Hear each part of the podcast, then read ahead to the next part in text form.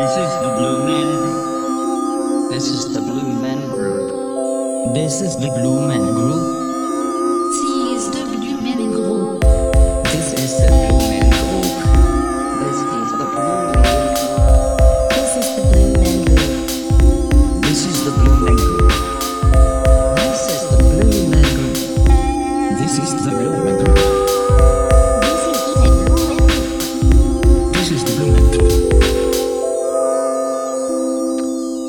Hello, everybody. My name is Ron Ecstasy, and this is Blue Men Group. I'm joined, as always, by my co hosts, Devin Welsh and John Biedron. Hi. What's up, Ron? Hi, not much. What's up with you? Nothing. Okay. Just having a glass of OJ. Starting Um, the day off right. Wonderful. Orange juice. Orange juice. Is that freshly squeezed, John? No, it's not because it's December. That's correct. Uh, well, that's good. Well, I'm, I'm happy everyone seems to be doing well. I have no further questions about that. Uh, let's let's jump right into compliments. Sorry.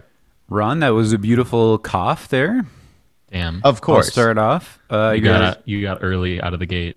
you've got your cough going, but you're otherwise looking healthy. So, uh, you know, that's a good thing. And with John, um, John's looking good as well. He's grown in his beard a little bit and everything. Uh, glad to be back. Also, compliments uh, to you both for coming back after we took a week off. Oh yeah, at Thanksgiving. Yeah, we, we did we did do a little Thanksgiving. I think that was good because we all got to uh, you know give thanks to each other, and by giving thanks to each other, we give each other a little space and room on those uh, off weeks. And uh, Devin, I would just like to say, um, I love your background. Again, I know that people can't see your background on Zoom right now, but it's a beautiful pastiche. It's art. It's colorful. It's it's modern. It's uh, it's a lot, and it kind of complements uh, your face. Oh, thank you. Thank you. You're welcome. John, also looking good. Microphone looks good. Hair's looking good. Your uh your your your your beard is like the chin to nose to head ratio is like perfect. Looks like Wow, you've been thank you. spending a lot of time on that. And It I want grows to this way. uh yeah, it's growing on me too, John. Um so congratulations on that. Uh, if you. anybody would like to hit me with a compliment, I'd be more than happy to take it. I like your blue background and your blue shirt. It makes your complexion look very fair and very like you're sort of like a like a, an Anglo prince or something. That's right, John. Uh, Devin, thank you for getting up early today. Have giving me someone to chat with. Oh yeah, no, of course, uh, and and before the likewise. session started. Yeah, I mean, you know, we were uh, we were up early, um, waiting for Ron, and uh, Oh, that's all yeah. right. But Oh god. I can sense it. Okay. Yeah, let's uh the compliments are over now. We're done with compliments. Uh and uh let's go in straight into something that we we we love and know keeping in touch with our history. It's this week in history. 2001. One time energy giant Enron files for Chapter 11 protection in one of the largest corporate bankruptcies in U.S. history. 1993. All right. Well, 2001, that's all it was. Uh, 2001, Enron went bust. 2001, December 2001, that was, uh, was kind of a heady time. If I have to remind you of what happened previously that uh, year, yeah, and maybe you what should. business was Enron in? I don't even remember anything about this. Yeah. So Enron was in the energy business. They were essentially like, um, I don't know what what what are the big energy companies like uh, PG&E in California, DTE in Detroit, Edison. Yeah. Edison, yeah. Uh, and I so Enron was, I believe they're a, a Texas company, um, and they had a lot of power in literally uh, in California. And part of the whole thing was like they were uh, essentially metering people's energy. So they had tons and tons of reserve energy Mhm. that they could give to people. But to save money, they would just do like blackouts. and many people didn't have energy, and many old people and that kind of stuff died. And they were also just like stealing money left and right, kind of stuff, you know? So they were very shady business. It's like Um, a pirate oil company. Yeah, and and there was a documentary called "The Smartest Guys in the Room," uh, which was about the board of Enron, which was fascinating, and it was kind of like it also had this uh, weird negative aspect when it came out. It became like this uh, flagship for corporate social responsibility, which kind of has been skewed now. You know, corporations can get away with anything as long as they're kind of woke. But Mhm. um, this was kind of the start of you know corporate social responsibility was that in the early 2000s after Enron.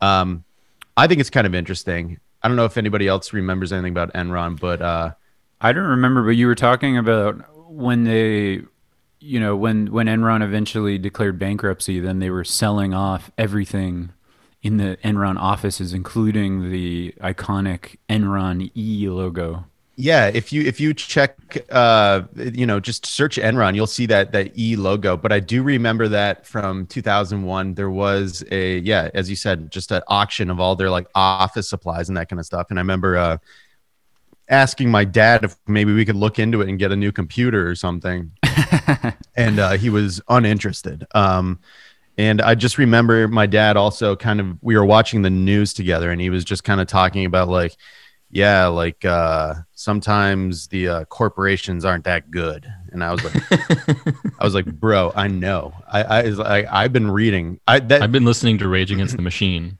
Yeah, exactly. This is when it was all starting for me in 2001, where I was just like, oh, I know. Like you Yeah. don't have to tell me, man. It's funny how classic that E was too. That's all I I, remember from the whole news story. I was, Yeah. I- and it looked like I was like, they must make video games or something. I know it, it it's it's somehow you know it's still one of the most iconic uh, corporate logos in America. Well, Yeah. I looked it up, and it's the same guy who did the IBM logo, which is like the best logo ever. Right. Yeah, And I, I believe he did the uh, NeXT logo as well for um uh, uh Steve Jobs's Oh yes, company yeah. after Apple. He's like a notorious logo designer. Yeah, I think I think you can- you can fact check me on that one, John. But uh, I think we it's can- true. It we should true. we should look into him in a future episode. I feel like that's that's interesting. Paul The- Rand. yeah. the logo man. Yeah, and oh yeah, Paul Rand. That's his name. Interesting. Rand. Rand Paul. That's Yeah. interesting. Uh, yeah, And it's funny. I just it, this sounds. It kind of reminds me of the recent Theranos story, the Enron thing. Big Mhm. time. Big and time. uh, it looks like Elizabeth Holmes started Theranos two years after the Enron case broke. right. Wow. So But I wonder if she, she was like influenced. or it's she like started yeah, that in 2003. She was 19 years old. wow. So it's like they didn't make it work, but I'm gonna make it Right. work. Wow. Yeah, that's crazy. So Enron, like, I don't know if you if you want to get into Enron, but like it just reminds me of the uh, you know, other kind of uh um crooks, corporate crooks in America. And it also reminded me similarly when we were talking about the auction was uh, Bernie Madoff. Uh and uh as Devin and I were saying off air, it's he he made off with a lot of money is what he did because he had a uh How didn't they see it coming? Yeah, yeah his, exa- his exactly name is just too on the nose for anyone to have realistically given him money to invest. yeah and and also like the fact that that that that whole case is totally nuts the bernie madoff case i love reading about that one because like i remember reading his wife saying so bernie madoff's wife didn't have to go to jail or anything but she was saying that her life is worse than his in jail because bernie madoff can go to jail and just be kept away white collar jail probably doing whatever he's doing reading books about e- economics but she has to live in public as Bernie Madoff's, uh, you know, estranged wife or whatever. Right. Which I could definitely understand if wherever you live in the Hamptons or some rich place, Manhattan, that's probably very difficult. Probably a lot of people are upset at you. And I also know that, like, I think most of his kids committed suicide and stuff like that. And they're- they're- Most Seriously. kids. it- it- Right, it's like real it's- bad. Like it's the- yeah, the it's a tragedy. Um, Madoff situation's real bad. But let's uh let's take a let's take a listen to this audio of him arriving at his home in New York City on the day that he was uh you know busted or whatever the day that that his whole scheme came out publicly. His walk Yeah. of shame. it's a it's a super fascinating video that I'm gonna post in the Discord um uh and, and on the show notes as well. But uh it, I I think this is an absolutely fascinating video. And uh, Sir, how do you feel? I feel this Madoff. Are you sorry? Mr. Madoff, what would you say to all those people that Hey, lost Bernie, money? just Mr. talk to Madoff? him. What would you say to them? Go ahead, go. Bernie. Hey, Bernie, give me one nice shot, buddy. Bernie, turn around, buddy. Come on. Yeah, absolutely Bernie. awesome. And the whole, the whole, like the thing that I think of when watching that video, or I remember, you know, when the Bernie Madoff thing happened, was that the whole idea was that he was an investor, but he was working for a number of clients that were the people that actually had the money, right? Yeah. And they were giving Bernie Madoff the money, and then it's like, okay, Bernie, you take the money, turn it into more money. We don't care how you do it. And that, in fact, it's almost like the way that I see Enron, the way that I see Bernie Madoff is that they're they're you know in American media there are these big examples of you know either corporate uh, misconduct or of you know financial misconduct, but that they're also they also serve as kind of uh, token token uh, instances of, of corruption or like, examples that the Yeah. media Scapegoats. The bad apples.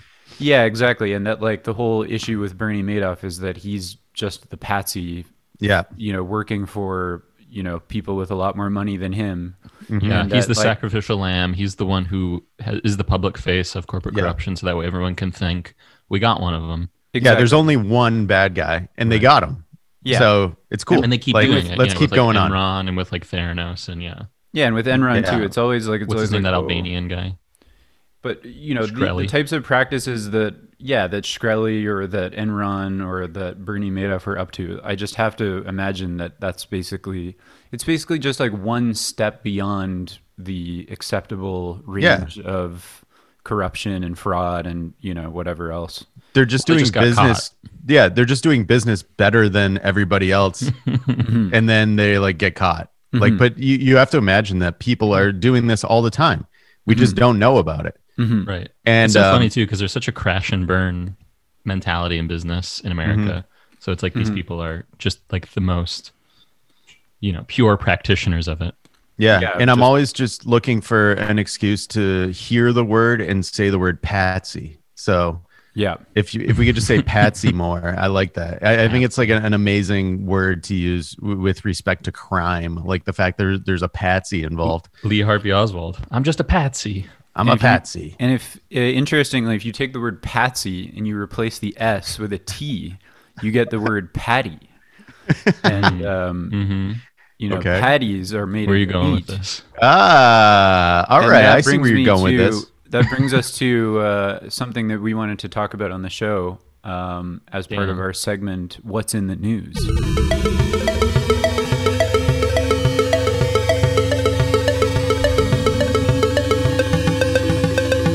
Yes, that's right. We want to talk about lab grown meat, uh, also known as cultured meat. I don't know why. Maybe it's seen a few uh, Shakespeare plays or uh, Yeah. read a few books that are, uh, you know, m- good that I, listen haven't read. Anton Weber music. I like that term. And then the other terms that people use to refer to lab grown meat, which is, you know, as it seems, meat grown in a scientific laboratory, uh, meat that was never uh, connected or related to a living animal.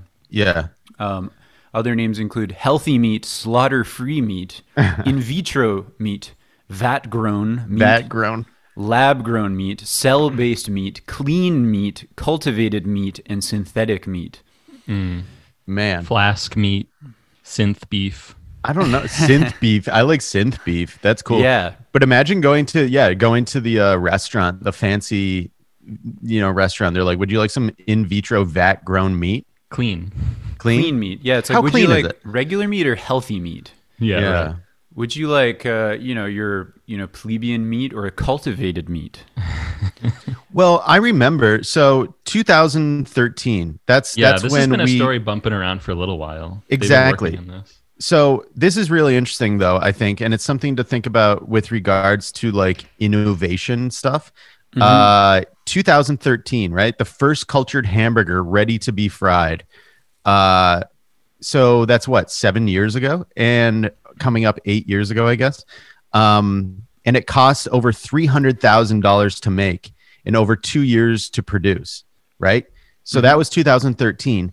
In 2020, now we can go buy lab grown meat at every single store essentially for essentially what with markup like seven bucks i'm gonna say for two patties or four patties Well, that's plant based, right? That's not lab grown. Yeah, no, yeah. So plant-based meat, yeah, is is different. Oh, It's I'm not completely legal incorrect. consumption. i'm completely inc- wow But okay if you please cl- if you go to the uh, the the story here about the beginnings of no kill lab grown meat, it's going to go on sale for the first time ever in Singapore. Yeah. Gotcha. So we've had we've had plant based meat, we've had Beyond Meat, et cetera, et cetera, all of that, the Impossible Whopper or whatever. um, but now, for the first time, we're getting meat that is it's real, it's meat by some definition, okay but it's, well, it's like made of it's- composed of meat cells and Yeah. like tissue. Yeah. Like living tissue. stem cells were used to create this meat. So it's meat by any, you know, a meat by any other name would taste as juicy. Yeah Um, but Well, um, the one difference between it is that it doesn't have a soul. exactly. yeah which is weird because that's why i eat meat because i need to Mhm. taste the soul of Well, you get other stronger, living too. things yeah with, with the consumption. So this is So- soul-free meat.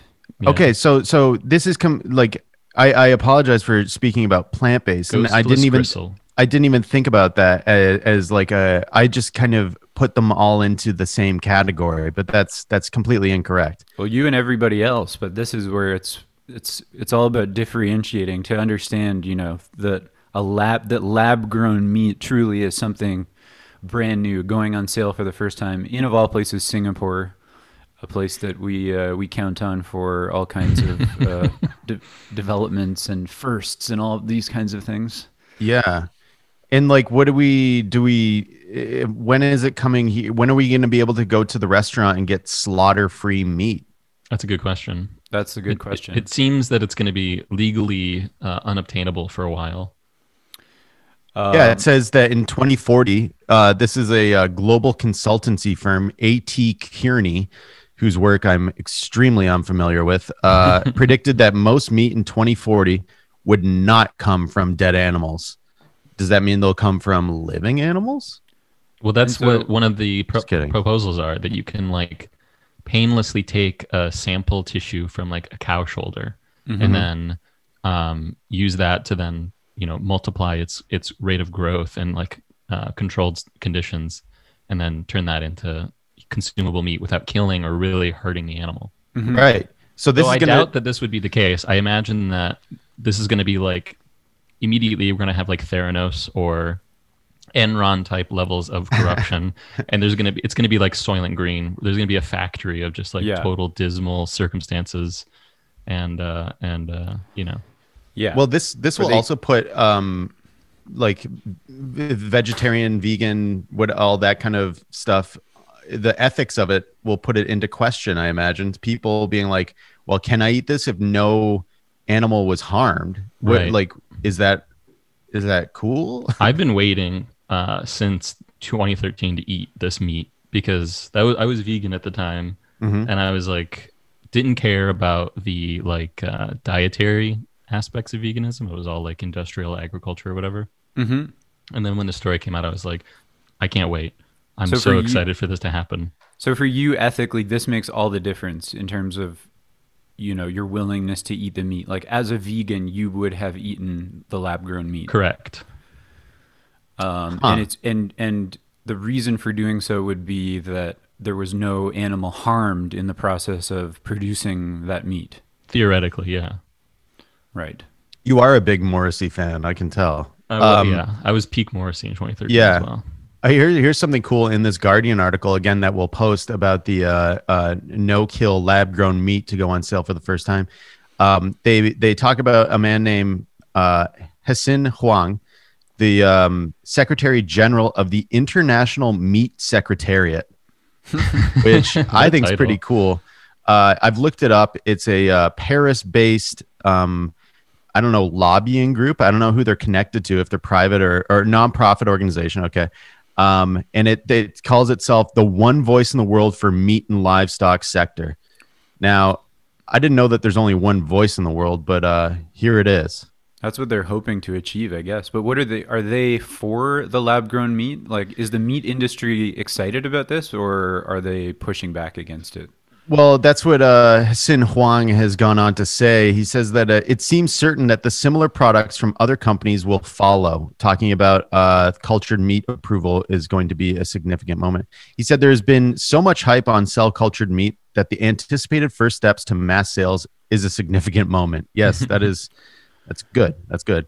Um, we believe that the market potential for cultured meat is vast as consumers in uh, general continue to show great enthusiasm for the taste and nutritional benefits of animal products.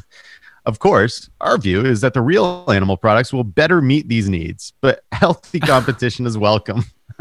Interesting. yeah. Um, yeah. So so they're pushing back against it. They they they want to keep slaughtering animals.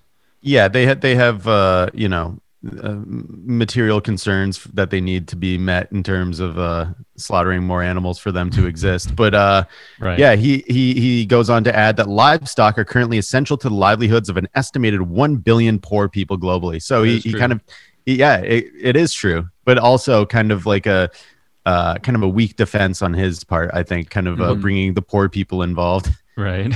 like, well, we can't we can't have lab grown meat because uh, a lot of poor people need uh, cows. well, it's like the invention of the locomotive or whatever. It's like how many people are, were displaced by that Mm-hmm, mm-hmm, exactly. Yeah. technology, and then how you know what did they do after that? And looking at the notes here, um, the an interesting historical tidbit that um, shows how long people have been thinking about this kind of thing, or maybe Winston Churchill is an innovator here, but in 1931, prior to becoming prime minister, famously, um, in an essay called 50 Years Hence, Winston Churchill wrote that we shall escape the absurdity of growing a whole chicken in order to eat the breast or wing by growing these parts separately under a suitable medium. So Winston Churchill, of all people, was uh, you know on the avant-garde of of lab-grown meat. That's That's awesome. true. That must be um like cloning was go- was ramping up at the time. I, I I imagine. imagine. I I see. I I have a, a a view of this where, again, he's uh, writing in his room in that bunker wherever the f- fuck he lives, and then uh, it's like he generally eats dinner at seven p.m. and it's six forty-five. He's He's starving. hungry. He hasn't Yeah. eaten since breakfast, and He's he's, like, I need to dinner." add one more bullet point uh, to my thing, and henceforth I can have dinner. And then somebody's like, Win- Winnie, what are you going to have for dinner? Do you want chicken breast? Do you want chicken wings? Do you want chicken leg? Do you want, he's like, well, I want like, uh, we have to cook the whole chicken, don't we? And they're like, yeah, Yeah. just like, what the fuck do you want for dinner? Like, we got to, I'm, I'm trying to make you food, Winston. You're going to be prime minister someday. You have to eat. And he's like, uh, and it's like, okay. And then he's like, we shall escape the absurdity of growing the whole chicken. And it's like, okay, dude. And then now Yeah. we read that as uh, important, uh, you know, prescient thought, prescient, pre- whatever. yeah, and it makes Um, me hungry.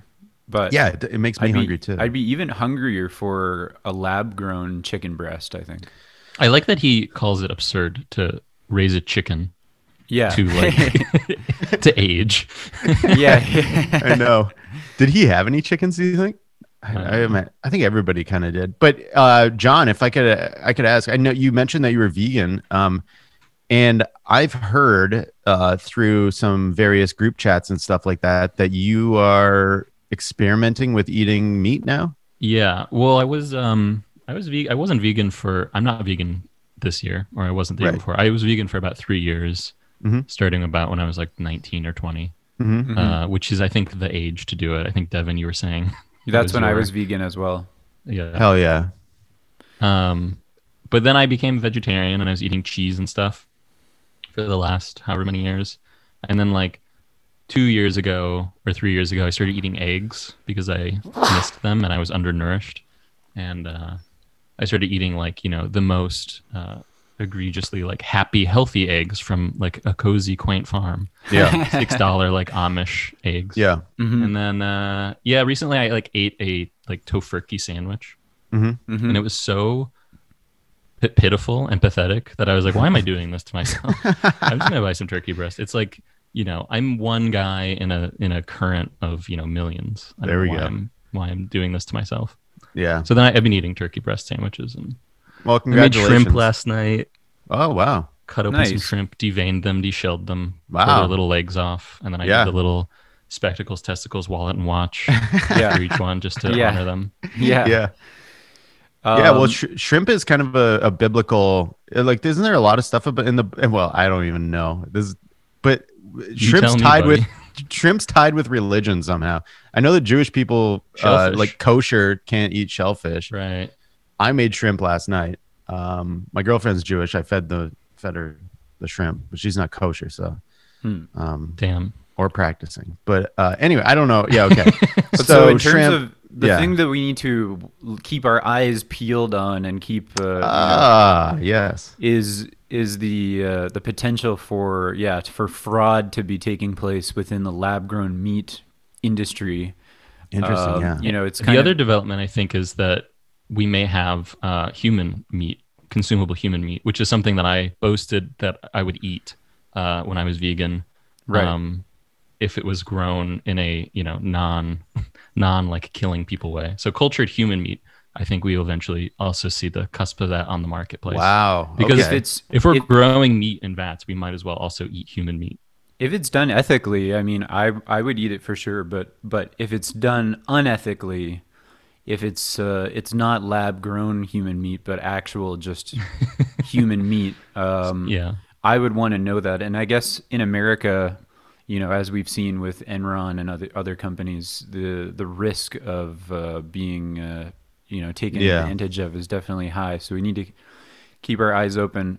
We got to Um, watch out if uh, Elizabeth Holmes and Bernie Madoff and the Enron guys and Shkreli start a lab grown meat company. Yeah, We definitely want to like keep watch on their, uh, Exactly. their facilities. Yeah, and I could also see this being like something that you know, like, like the the term lab is kind of loose. Like, I don't know, what if you just have like a, a lab at your house? Like, if you're making your own lab grown meat, you know, like what are the It's cultured regulations? dog.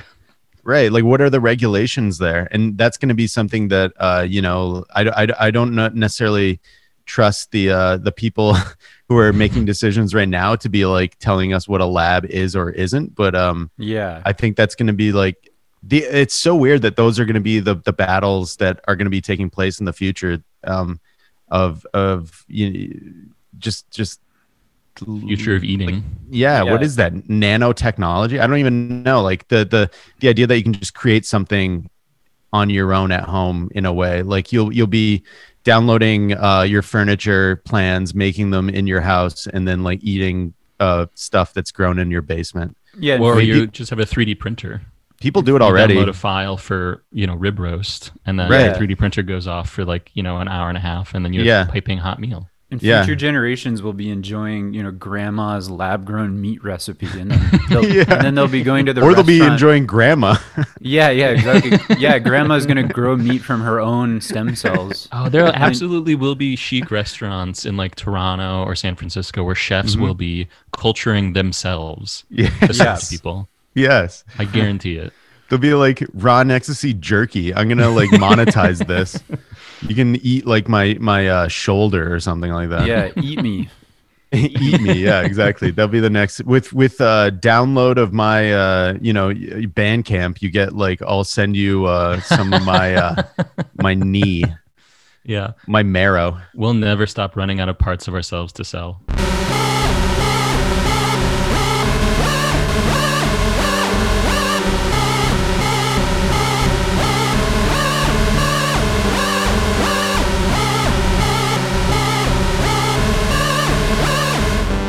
Speaking of Ron Ecstasy Jerky, um, you know, if you're going to do that, we would want it to be done, you know, responsibly. We would want it. We'd want you to start a business that you know has legs that can really last a while. That's not just a get rich quick scheme, of which we see all too often in our society. But um, another interesting uh, article in the news recently has to do with um, an alternate perspective, which takes place in Japan and this is a, a concept of uh, Japanese society that I was not familiar with, um, and which John, maybe you have the proper pronunciation. yeah because i, don't want to mess it up either I think it's, I don't know t- totally, but I think believe it's pronounced Shinise. I don't know. You know those like weird characters when they do pronunciations in text? oh yeah I never i don't i don't know read how to read those either but yeah Yeah, this is this is some fascinating stuff. Uh, But it's interesting to think about what we'll be eating in the future. Yeah, But- exactly. We also have a window into what people were eating in the past. hmm. And in Kyoto, um, there's you know uh, the the classic Japanese you know religion. They have you know thousands of years old shrines and things. Shinto? And Shinto, yes. And then one of the um, uh, businesses that existed near the shrine is still running. It's a thousand and twenty year old uh, like food shop Mm-hmm. Mm-hmm. Yeah, where pilgrims would travel to the shrine and then they would stop by and have mochi, which is like toasted uh, like rice paste. Yeah. So the the uh, New York Times article starts out saying, uh, Dateline uh, Kyoto, Naomi Hasegawa's family sells toasted mochi out of a small cedar timbered shop next to a rambling old shrine in Kyoto. The family started the business to provide refreshments to weary travelers coming from across Japan to pray for pandemic relief in the year 1000. Now, more than a uh, millennium later, a new disease has devastated the economy in the ancient capital. And it's as its once reliable stream of tourists has evaporated, but Miss Hasegawa is not concerned about her enterprise's finances. So, yeah, it's this idea that uh, uh, Japanese businesses have a, a long, long uh, familial history, cultural history where they they just keep on going on. So it says uh, this professor uh, Kenji Matsuoka, uh, professor emeritus emeritus of business at Ryukoku University in Kyoto, says their number one priority is carrying on. Each generation is like a runner in a relay, relay race. What's important is passing the baton. Right.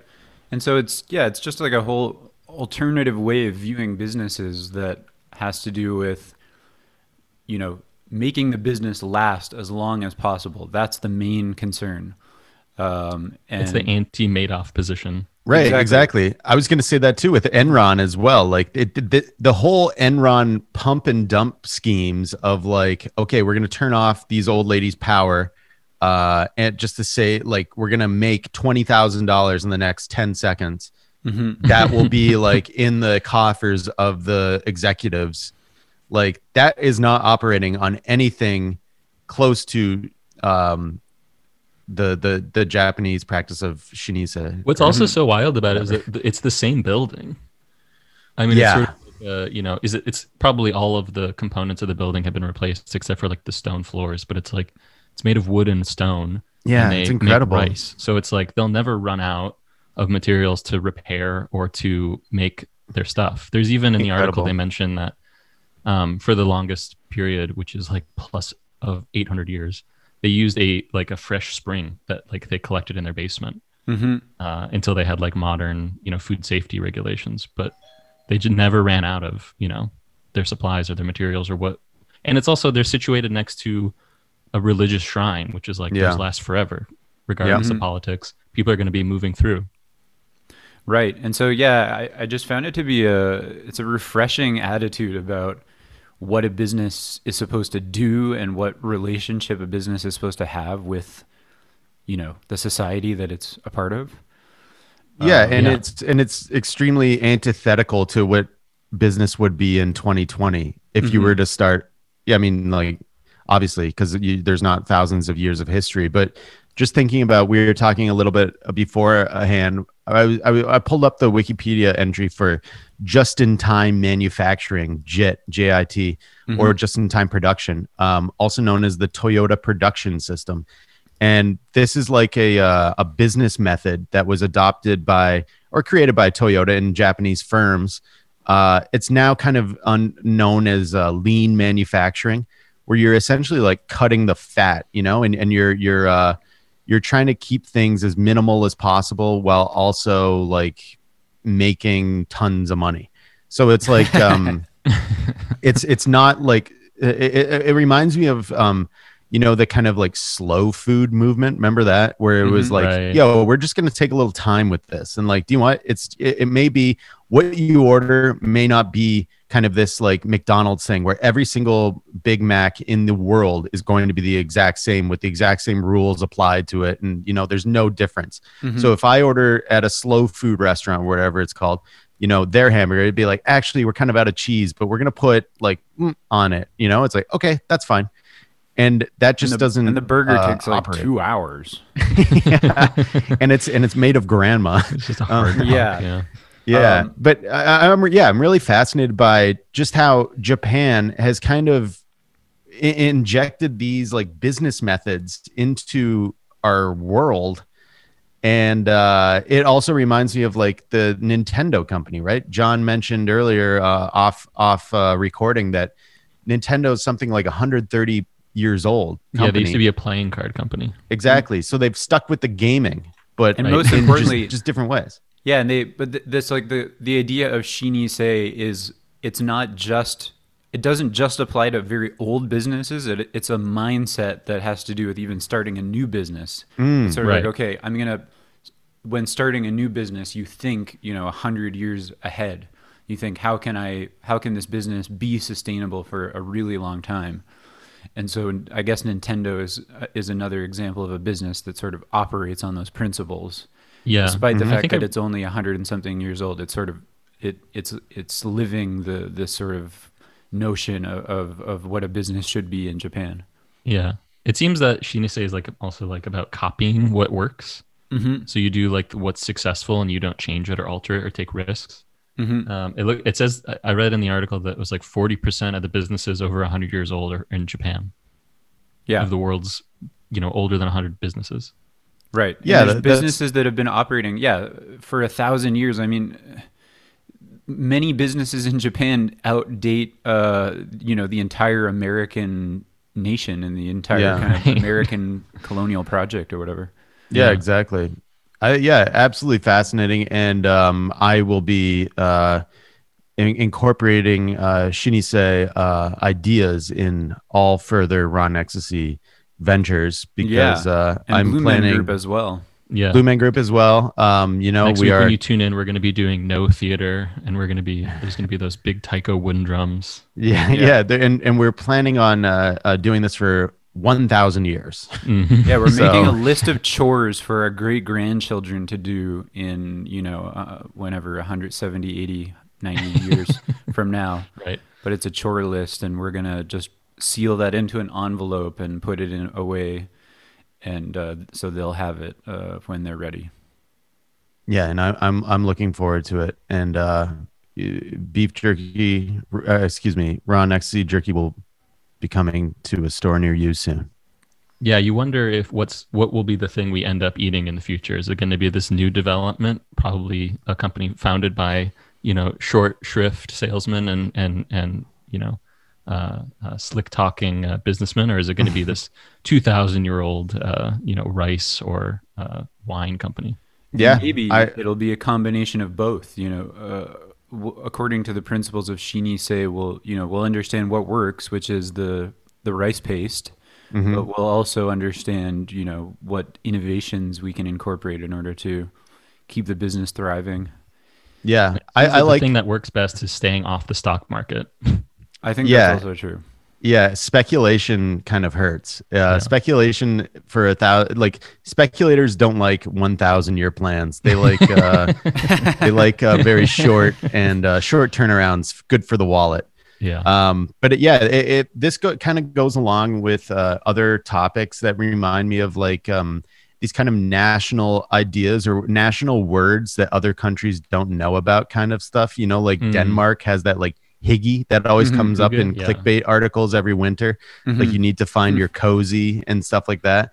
Uh shinise something i didn't know about until today uh is another one. I'm sure there's there's many more. Um which is a concept like uh, you know hug, hug or whatever like is there's analogs to other cultures you know?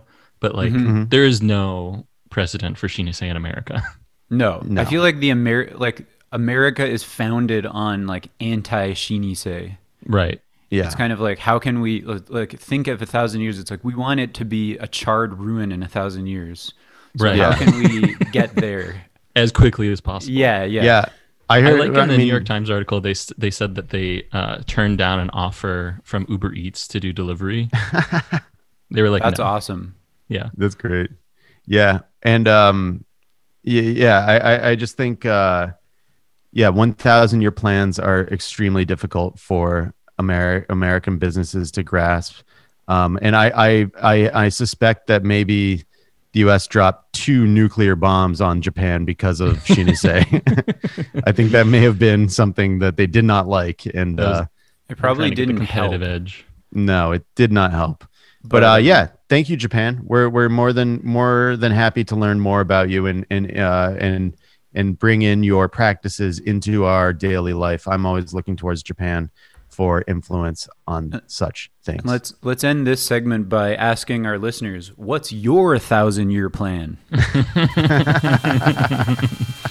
Business lessons from the Orient.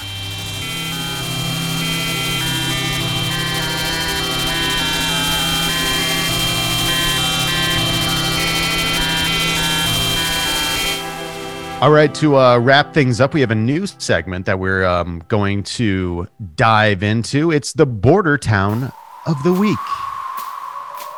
Which border town do we have uh, this week? Well, I'm glad you asked, Devin. We have Hyder, Alaska. Now, I don't know if uh, you are on the Ron Ecstasy News Network streams uh, Wednesday, Friday nights on Twitch. Um, but I've I've I've pulled this up before a long time ago, months and months ago.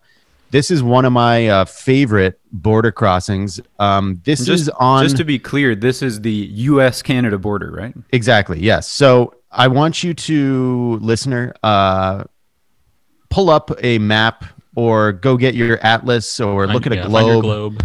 Find your globe. Go do do study. whatever. Go up to the study. Yep. Find it. Um, Okay, you got it. Oh, okay, good. Don't trip. Don't trip. Don't trip. Okay. Uh, watch your step. Watch your step. Um, okay. So your look at Alaska, please. The uh, giant state of Alaska, the uh, 49th state in America. Or is it the fifth? No, yeah, it's the 49th. A Uh, beautiful state. it's the uh, the last frontier, they say. Um, absolutely massive fucking state. Really Uh, big. Extremely large. A bit too big, I would say. I think we should get rid of a lot of it. Um, Cut it up. okay Carve it up.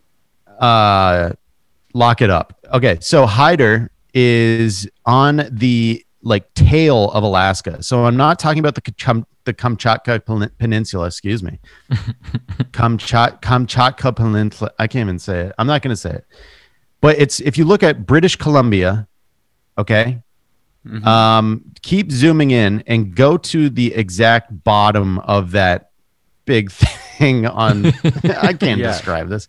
Just look up a hyder alaska okay? Yeah, Google hyder. and it's right on the border of british columbia and alaska. Now hyder is um obviously in alaska the population is 87 that was uh, as of the uh, uh, 2010 census and they lost 10 people in 10 years Damn. one person a year they casted away and uh, they sent them over to canada They were doing um, the lottery. yeah, and so on the other side in Canada, it is Stewart, British Columbia, which is a uh, extremely, uh, you know, Canadian Scots Canadian name, um, and so uh, it, it- is landlocked, and it's the southernmost community in the in the state of Alaska that can be reached by a car. So the other ones, uh, you know, the the little islands out there, you can only reach by boat or plane, and it's also Alaska's easternmost town. Wonderful.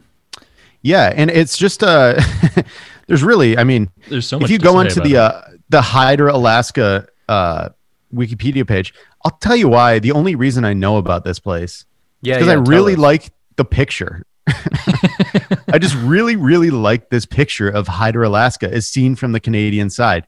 It is like, cool. To me, this just looks so fucking beautiful. Like the the size of the mountains. I love mountains. You know, like when I was when I was a little kid, I would I would get these like nightmares all the time, and uh, they some I don't know who told me they were like, you got to think about things that you like instead. And I thought about mountains and hot air balloons. That's what I like would make me feel better.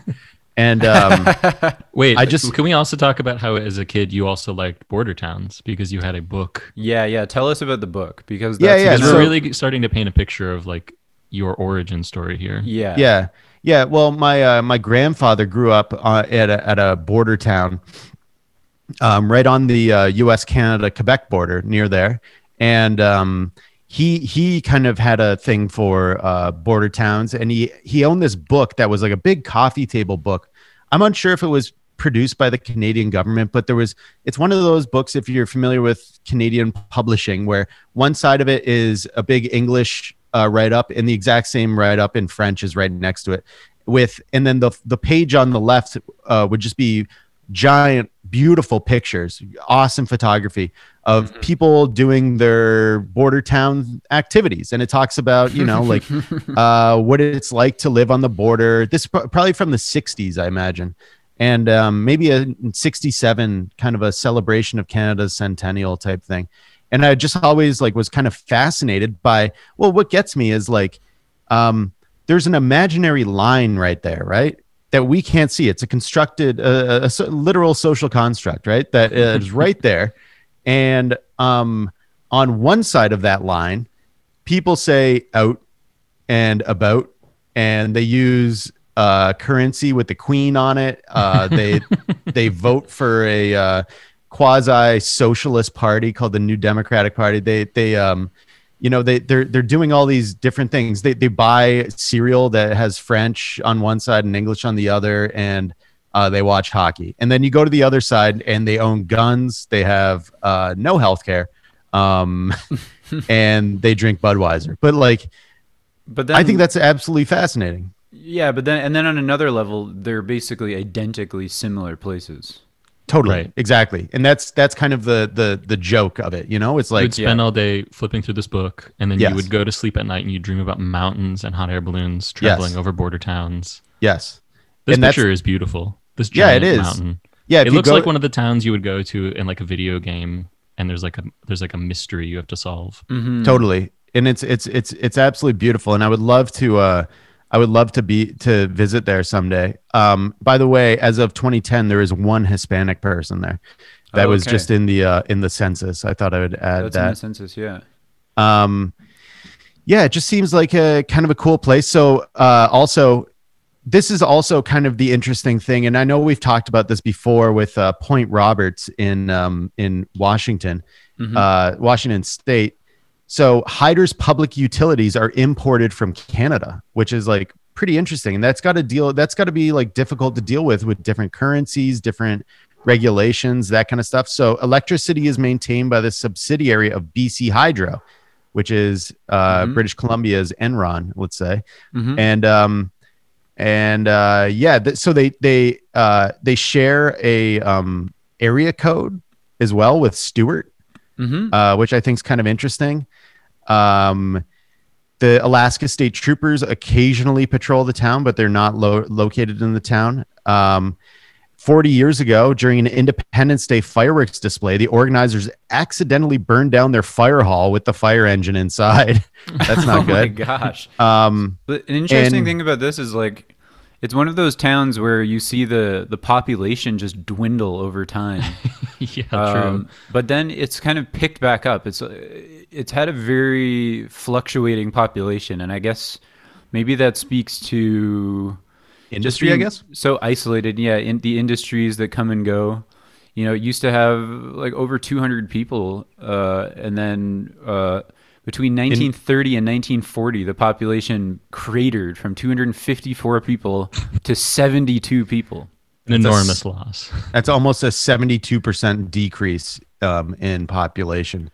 Yeah, I imagine what, what what could that mean? Like it could either mean that the resources, because it's got to be a resource economy there, like either Mhm, uh, fish, the salmon or something, Lumber. were overfished, or the trees were all chopped down. Yeah, or the gold was gone or something. People aren't doing shinise here. If Exactly. they would, there would be No, maybe the absolutely 80 people not. who are left are. Well, look at that. So that huge crater in population. Let's imagine it's trees, right? Let's say they chopped down all the trees, and then they replanted in 1945 or something like that.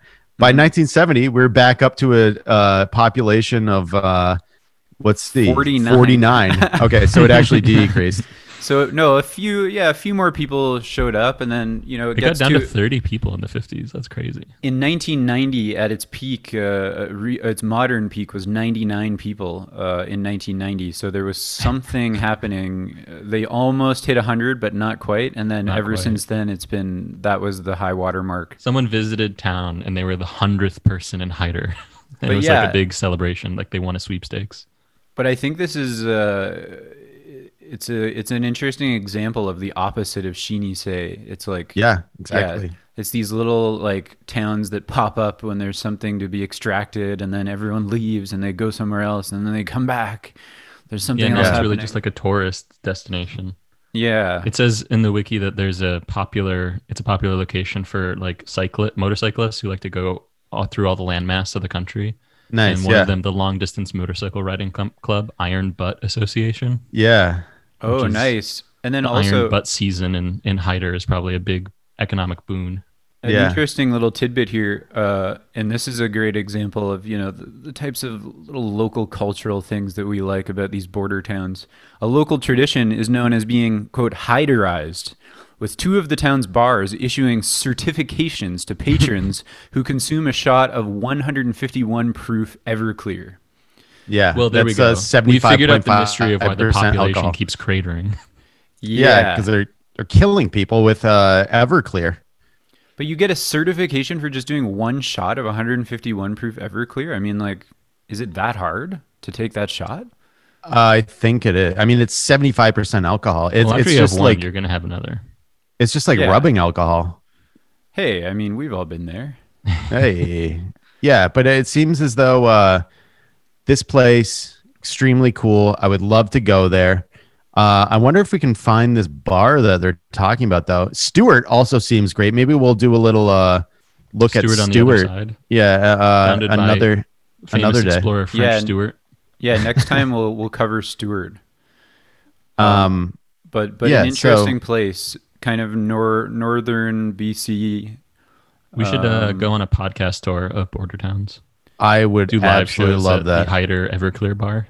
Yeah, that's yeah. all that's all i want to do honestly get our all i want to do is travel But uh, but listeners, if you think that we should embark on a uh, on a border town tour, take the podcast on the road, um, sound off. Um, so, yeah sound off and pound off in the comments pound out some um comments. where we we would love to come to your border town. We'd love to come to the closest border town and look at other countries um, with you and uh, slightly do, further away from the borderline. yeah, do some like live podcasting. Have you ever been to like an event, like a uh, an auto show or some like event where the radio station shows up and they have like a little tent?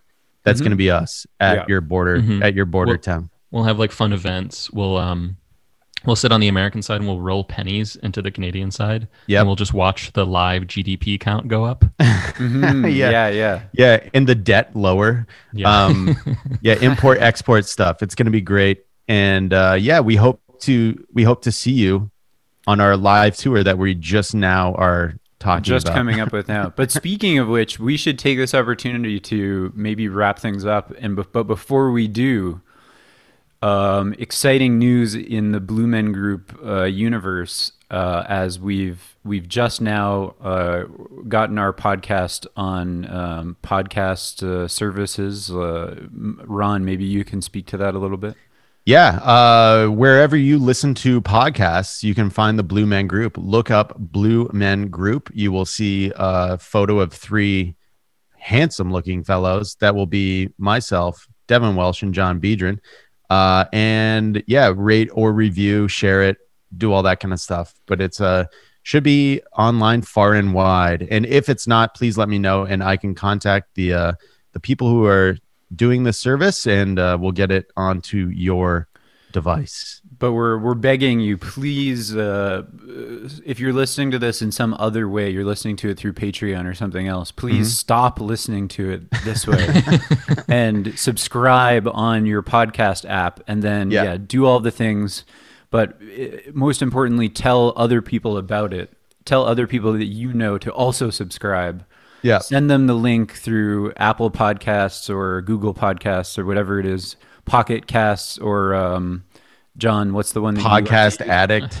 Yeah, yeah. podcast addict? Any of the various fly by night Android podcast apps. Yeah, yeah, yeah, yeah. yeah. Um, would pick your pick your poison, but but please share it. Uh, tell other people to listen to it, especially if they're interested in border towns or uh, Sheeny Yes. say uh, different. Yes. If they're looking for a different uh, idea about how to run a business in the 21st century, um, this is the podcast for for them as well. This is a consulting podcast essentially. We we let you know what is up.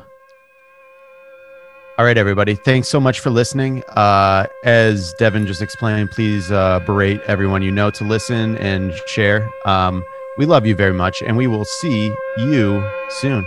Bye.